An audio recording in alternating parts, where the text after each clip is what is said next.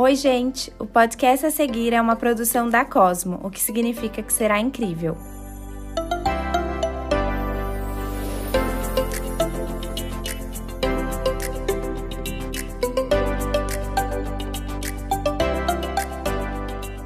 Eu sou Ana Cristina Sampaio, comunicadora e criadora de conteúdo e apresento o CosmoCast, podcast que busca inspirar, entreter e informar quem nos ouve através de jornadas interessantes. Com diferentes pontos de vista, escolhi convidados que irão partilhar suas histórias de sucesso, experiências e o que aprenderam em suas jornadas. E como bônus, alguns episódios diferentes para fazer um bom mix. Tudo para ajudar na busca da nossa melhor versão. Se inscreva e compartilhe com os amigos.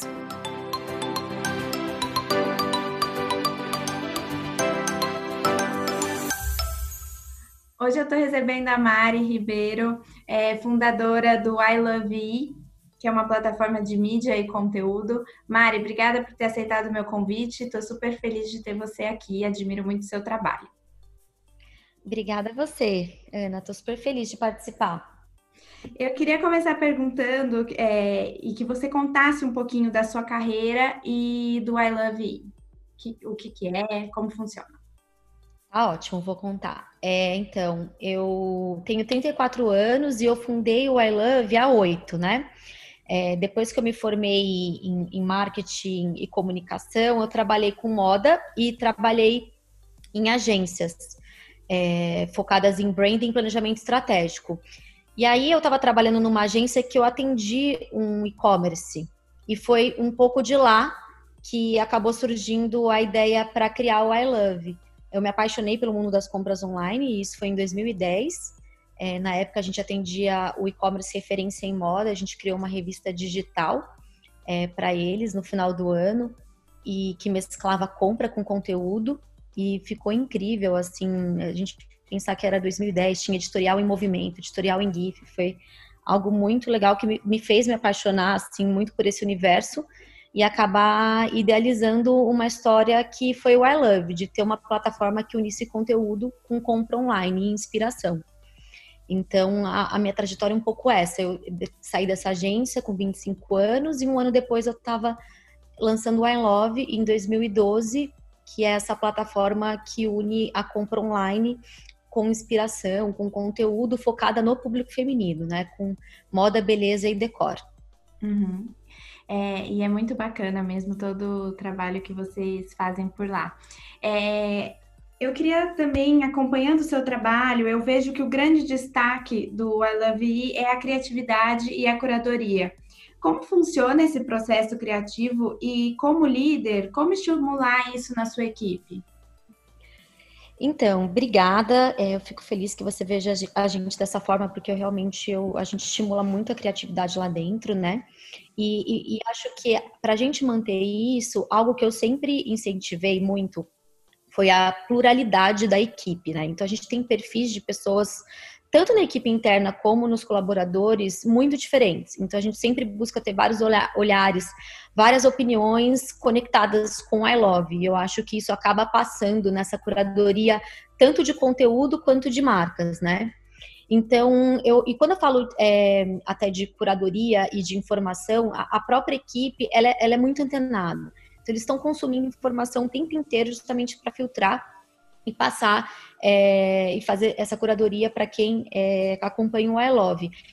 Quando eu falo de informação, é, eu acho muito mais do que notícias e portais, apesar de a gente adorar e, e assinar e, e acompanhar muitos super criativos e etc, perfis de Instagram e por aí vai, a gente também estimula muito até um consumo que vai além de livros, filmes, cursos, música. Eu acho que o processo criativo, ele é muito de você se alimentar de hábitos, de hobbies, de atividades, de cultura. Porque isso te traz energia, isso te traz sentimentos legais e acaba que isso impacta diretamente no trabalho que você está fazendo ali no dia a dia. E eu vou aproveitar até que você fez essa pergunta para levantar um termo que eu já falei em umas. Na, na verdade, esse é meu primeiro podcast mas já falei em alguns cursos que eu dei é, em algumas faculdades, que é sobre a, o slow multitasking, que ele é um conceito que ele é, de, ele é um conceito que alimenta a criatividade. Ele é justamente você ter vários projetos paralelos rodando ao mesmo tempo, mas quando não é, ao mesmo tempo não é ao mesmo tempo aquela coisa do multitasking que a gente chama de ficar fazendo várias coisas e desfocar. Por isso que é o slow multitasking, é você ter várias fontes de interesse, você ter várias coisas que te alimentam rolando na sua vida, porque acaba que o que você faz em uma área alimenta a outra, entendeu? Muito e eu legal. sinto que a equipe é muito assim. Tem muita gente na equipe que tem mais de um trabalho. Então, ah, uma pessoa, ela trabalha no I Love, mas ela também é stylist. É, uma das meninas era designer e ela tinha um e-commerce de dicas de arquitetura e uma marca de presilhas. Eu adoro isso, sabe? Essa, essa, na verdade, diversidade de atividades que eu acho que as pessoas lá dentro têm. E no fim, isso só enriquece ainda mais né, o, o trabalho de vocês, essa, essa, essa, diversidade mesmo de informações que cada um carrega. Muito legal, e eu não tinha ouvido falar desse conceito. É, depois quero até saber mais. Ah, eu te mando, tem uma matéria super legal, eu te mando. Oba. E, ah, e eu acabei de lembrar que você perguntou da história da inspiração de liderança, né? É, eu acho que tem um pouco a ver com isso, então, de estimular as pessoas a terem é, as suas coisas, a terem os seus interesses e outras atividades no paralelo. Então, a I Love a gente tem um perfil de empresa bem colaborativa, todo mundo é PJ, todo mundo é, pode estar conosco e pode estar em outros projetos também. Eu acho que isso só enriquece é, a equipe acaba, eu acho que favorece é, esse perfil de, de liderança de você apostar na, na criatividade, nos talentos das pessoas, eu acho que isso acaba de uma forma natural envolvendo mais as pessoas com a empresa e com os projetos que a gente cria lá dentro, sabe? Porque fica todo mundo muito livre. Uhum. É, e eu acho que também é, algumas. A gente promove muitas informações é, entre si, então, assim, troca entre núcleos. Então, a gente está fazendo agora muito boletins de boas notícias. Então, tentar inspirar pelas coisas que a gente está conseguindo concretizar em núcleos diferentes, porque lá é, é uma empresa pequena, a gente está em 10 pessoas, mas tem núcleos diferentes. Então, às vezes, a pessoa do design não sabe o que está acontecendo em projetos. Então, eu acho que essa troca acaba estimulando muito e todo mundo se sente muito parceiro, sabe? Eu acho que eu, eu, eu acredito nessa liderança flexível, você ir conduzindo as pessoas e não impor nada, sabe? Sim. Demais, adorei. E depois quero quero saber mais sobre esse processo. A gente poderia marcar um para vocês uma matéria para Cosmo, que é, que é a nossa plataforma de conteúdo. Ai, super, vou adorar. Você acha que esse processo criativo ele vai se transformar é, depois do, do Covid? É, eu, eu acho que sim, com certeza. Na verdade, a gente já percebe isso até observando clientes, observando mercados, influenciadores. E o que eu acredito é que já, o mercado já estava muito colaborativo. Eu acho que depois de, do que a gente está passando agora, ele vai, isso vai se acentuar, sabe? As colaborações.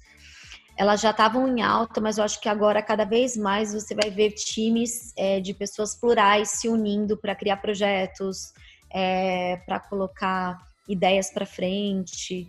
É, eu acho que o processo de, de criativo ele ele está muito ligado a essa troca e eu acredito que as pessoas até agora estão trocando mais e por por calls, por referências. Eu pelo menos estou mais em contato ainda em termos de é, projetos e brainstormings. Eu estou mais em contato ainda com pessoas que não são necessariamente fixas do I Love, mas colaboradores do que eu estava antes porque eu acho que na correria do dia a dia a gente acabava não conseguindo, às vezes, estar sempre se reunindo, marcando call, fazendo brainstorming, é, pensando em um projeto que às vezes nem recebeu a demanda de um cliente, mas já pensando é, no que, que a gente pode fazer juntos. Eu acho que essa troca está maior. Eu tenho essa, essa impressão que o processo criativo ele vai ficar mais, ainda mais colaborativo. Ninguém vai, ninguém vai sair dessa sozinho, né? É. Exato. E eu acho que também o ócio criativo vai ser mais valorizado depois do Covid. Eu acho que as pessoas vão realmente ver que ele existe. Sim. Que você realmente consegue ficar mais criativo se você para um pouco, se você tira um tempo para ler um livro ou tipo fazer uma atividade que você gosta como pintar ou até ver um filme. Eu acho que as pessoas estavam fazendo isso menos e, e daí surgem muitas ideias, sabe? Sim, com certeza. É, hoje se fala muito de storytelling para marcas. Como você enxerga a importância disso e como construir algo bacana? É, é, é essencial, né? Assim, eu acho que hoje em dia, o que, o que, que eu vejo, assim, acho que todo mundo vê. É, não vejo praticamente nenhuma marca deixando de se importar com isso. Já vi no passado, mas hoje em dia o que as marcas mais têm buscado, sim, é conteúdo, é contar uma história. A gente recebe muita demanda, assim. Ontem mesmo fiz um call de uma marca falando: a nossa história é essa, é, tem mais de 20 anos de mercado, só que eles falaram: a gente não consegue passar isso para as pessoas. Como a gente passa isso para as pessoas? Como a gente conta essa história?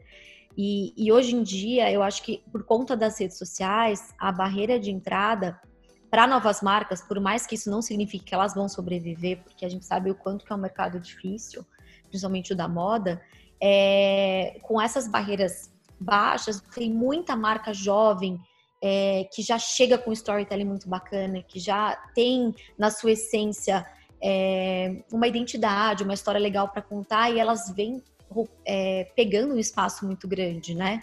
Então eu acho que até as marcas maiores, elas estão se preocupando mais ainda, talvez marcas que antes se vendiam por si só com um produto legal, estão vendo a importância justamente tipo de falar por que que vocês têm que comprar delas, né? E não é só na moda. Eu gosto muito de um exemplo é, de um cliente nosso que não é da moda, que é o Amaciante Comfort, apesar dele estar muito conectado com a moda. É, mas eles eles estão numa preocupação muito grande com isso, porque eles têm uma, uma história com a moda consciente muito legal de pregar para você justamente cuidar da sua roupa. Por que comprar uma roupa nova se você pode cuidar mais da sua roupa? Eles estão se engajando com dicas, com é, inovação. Eles até uma dos investimentos deles do ano passado foi um seriado na GNT sobre é, moda e sustentabilidade. Então, você vê uma marca como a Comfort lá preocupada em falar por que, que tem que comprar uma maciante Comfort e não tem que comprar o Downy. Então, o storytelling ele está em todos os lugares, ele justamente ele está ali para justificar a sua compra, né? Porque produto pelo produto tem ofertas então, mil. Exato, com certeza. É, e aí também a gente hoje está ouvindo falar muito de consolidação digital, isso já vinha, né? Uma transformação que já vinha, mas agora se acelerou. É, como você também enxerga isso? Vocês sempre foram 100% online, né? Que dicas você daria para quem está migrando agora, por exemplo, se você puder, claro?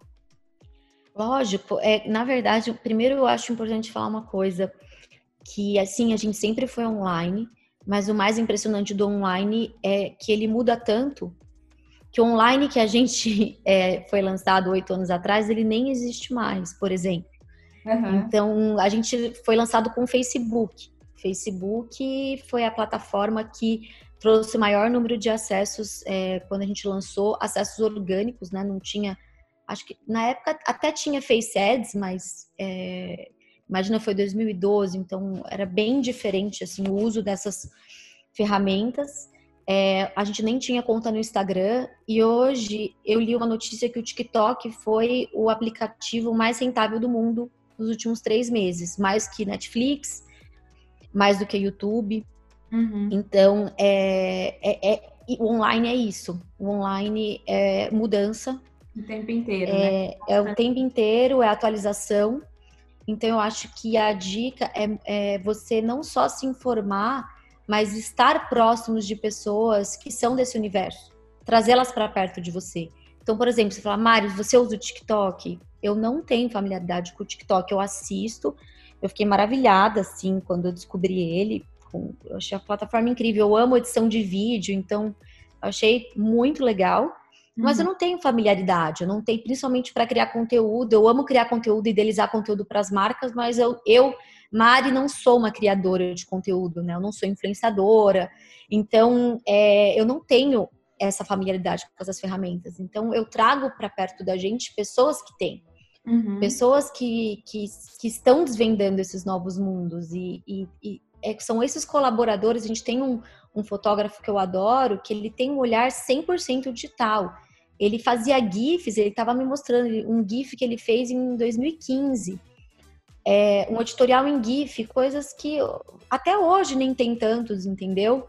Então eu acho que a dica é muito essa, é você estar tá aberto para o novo e se cercando de, de pessoas, colaboradores, e ter essa curiosidade mesmo. Sim, concordo 100%, porque às vezes a gente fica, é, muita gente fala, ah, o TikTok é, é mais para criar um entretenimento, mas não necessariamente. Né? Às vezes você pode aprender com aquela linguagem, né? O que, que aquela linguagem está querendo dizer para esse momento, o que, que as pessoas, o que está chamando a atenção das pessoas. É, então a gente tem que realmente estar tá nessa constante evolução aí. Exatamente. É, qual foi seu e, maior... e, e, só pegando um gancho, Ana, uhum. você falou é, TikTok é mais para entretenimento, eu acho que cada vez mais é o que as pessoas vão querer, só quase só entretenimento.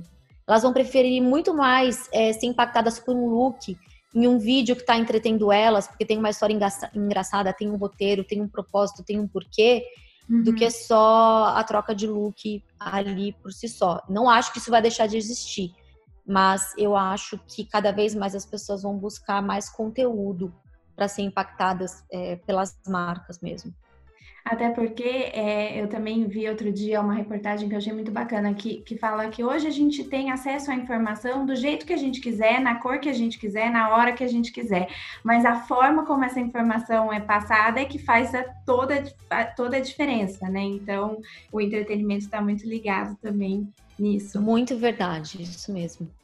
Qual foi o seu maior desafio, assim, como empreendedora?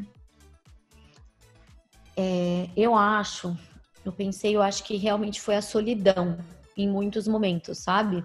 Uhum. Então, nos momentos é, em que hoje eu tenho sócios, e eu acho que, além disso, eu tenho colaboradores, eu tenho pessoas próximas, parceiras, e, e eu, eu, me sinto muito grata por essas pessoas na minha vida hoje, porque eu lembro da época em que tudo era muito solitário.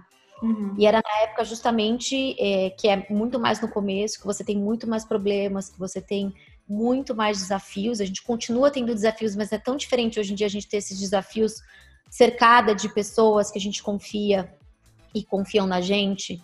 Então eu acho que, que é isso. Eu acho que a solidão é, nessa fase inicial, nos primeiros anos, nos três primeiros anos de negócio, eu acho que esse foi o maior desafio. Você você tá sozinha e você às vezes tem que também achar motivação um pouco do nada, assim, para para continuar tocando em frente com tantas adversidades que acabam surgindo, né? Sim, com certeza. E aí até aproveito para te perguntar também é, como equilibrar a carreira de girl boss com a vida pessoal. Então, eu até eu, eu preciso ser sincera que para mim acaba não sendo um desafio, porque é uma dinâmica que eu gosto de, de correria. É, e o fato de eu ser casada, mas não ter filhos e, e querer ter filho um pouco mais para frente, eu acho que isso torna menos desafiador. Eu admiro muito, assim, as minhas amigas empreendedoras, que além de, além de ter, porque o seu negócio acaba sendo seu filho também. Elas terem um filho negócio, terem filhos, eu sei que, que essa dinâmica ela fica muito mais complexa de administrar. E eu acho que também o, o meu marido, ele, ele tem as, os interesses dele, ele é muito independente também, e ele respeita muito essa minha personalidade, o respeito a dele, então a gente consegue ter uma dinâmica muito boa juntos, de, de eu realmente assim falar, putz, então tá bom, eu, eu vou estar tá fora de casa o dia inteiro hoje, mas termina um evento, oito horas no shopping, vamos depois jantar e pegar um cinema. Então, eu acho que conciliar quando o profissional, o profissional entra muito no pessoal. E para mim isso é bom. Assim, eu tenho sorte de, ser, de ter amizade, ser amiga. Os meus amigos trabalham comigo. Então acho que é uma sorte. Isso acho que é uma delícia e acaba facilitando esse equilíbrio. Que bom. Mari, adorei conversar com você. Eu queria ficar aqui mais um tempão.